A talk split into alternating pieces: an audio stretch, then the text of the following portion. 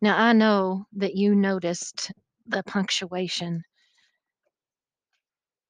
idiosyncratic characteristics of E. E. Cummings' poetry. And we've seen some appear in Sanchez's work so far. But this next piece, a letter to Ezekiel Memphalala, I'm not sure I say it right. I've tried to pronounce it correctly. But you're going to see some more about this that is wrapped up in the message and purpose behind her lack of capitalization that will help you understand. We look at how poets and writers use things that we normally consider rules to share a message about maybe how those rules are being broken in society.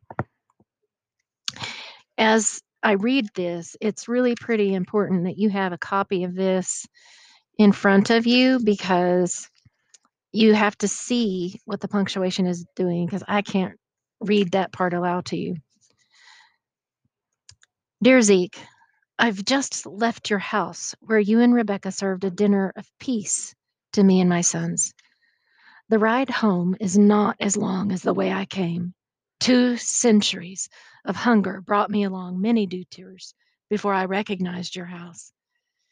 It is raining, and as I watch the raindrops spin like colored beads on the windshield, I hear your voice calling out to your ancestors to prepare a place for you. For you were returning home, leaving the skeleton rites of 20 years behind. You and Rebecca have been walking a long time. Your feet have crossed the African continent to this western one, where you moved amid leaden eyes and laughter that froze you in snow capped memories. Your journey began in 1957 when the ruling class could not understand your yawns of freedom, the motion of a million eyes to see for themselves what life was, is, and could be. And you cut across the burial grounds of South Africa where many of your comrades slept, and you cut across those black Africans smiling their long smiles from diplomatic teeth. Now you're returning home. Now your mother's womb cries out to do. Now your history demands your heartbeat. And you turn your body toward the whirlwind of change, toward young black voices calling for a dignity speeding beyond control on the right side of the road. But this night full of whispering summer trees, this night nodding with South African faces, heard you say, Sonia, I must be buried in my country, in my homeland. My bones must replenish the black earth from whence they came. Our bones must fertilize the ground on which we walk, or we shall never walk as men and women in the 21st century. I talked to my sons as the car chased the long legged rain running before us. I told them that men and women are measured by their acts, not by their swaggering speech or walk or the money they have stashed between their legs.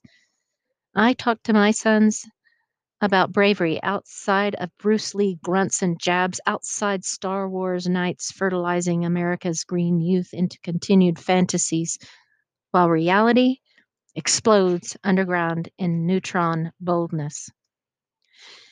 I said, You have just sat and eaten amid bravery. Relish the taste. Stir it around and around in your mouth until the quick sweetness of it becomes bitter. Then swallow it slowly, letting this new astringent taste burn the throat. Bravery is no easy taste to swallow. I said, This man and woman we have left this night have decided to walk like panthers in their country, to breathe again their own breath suspended by 20 years of exile, to settle in the maternal space of their birth, where there are men who shake hands without hearts waiting for them. They are a fixed portrait of courage. It is 2 a.m. My children stretch themselves in dreams, kicking away the room's shadows. I stare at the night piling in little heaps near my bed. Zeke, maybe you are a madman. I am a mad woman to want to walk across the sea to saddle time while singing a future note. We follow the new day's breath. We answer old bruises waiting to descend upon our heads. We answer screams creeping out of holes and shells buried by memories waiting to be cleansed. You, invoking the ghosts lurking inside this child woman. You, breaking my curtain of silence.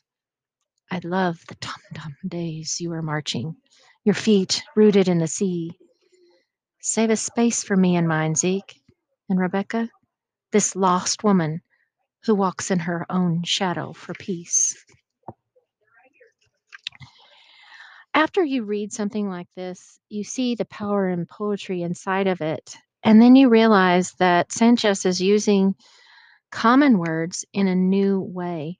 So I'm going to reread just a little piece of this to get you started on how you might want to reconsider what's going on here, even though you may not know what is actually happening and what this man is fighting. He happens to be a real person.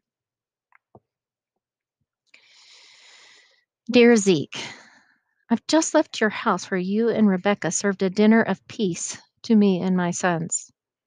And so, looking at this dinner of peace, you think about the things that she speaks about later on in the poem. This was not really about the meal that they had. Now you have a contrast here in the next sentence. The ride home is not as long as the way I came. Two centuries of hunger brought me along many detours before I recognized your house. This is going to have to take some unpacking, but she's really not literally talking about the ride home. It's raining, and as I watch the raindrops spin like colored beads on the windshield, I hear your voice calling out to your ancestors to prepare a place for you. For you are returning home, leaving the skeleton rites of 20 years behind. You and Rebecca have been walking a long time. And all of these things that it begins to talk about, the rest of this page is not really about literal walking this phrase here, when the ruling class you did not, did not understand your yawns of freedom, a yawn is a lot of times what you do when you awaken. You yawn because you awake. And so he's learning of these freedom, and it's the beginning of his journey.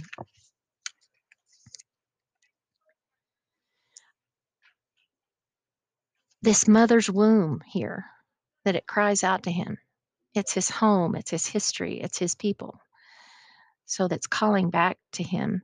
It's not literally his mother's body. And this message right here I must be buried in my country, in my own homelands. My bones must replenish the black earth from whence they came. Our bones must fertilize the ground on which we walk, or we shall never walk as men and women in the 21st century. When you start to look at what this man did and what he's talking about, about going back to the country he has been exiled from, I think that's an important message. Then we have this next section on lines 34 through, uh, I think 51, 52, 53. She's really talking about the message that she wants her kids to understand, and she's making a contrast between Bruce Lee, Star Wars, and who this man really is, seated in his his bravery and how it's something quite different to be brave like he is. And then the last part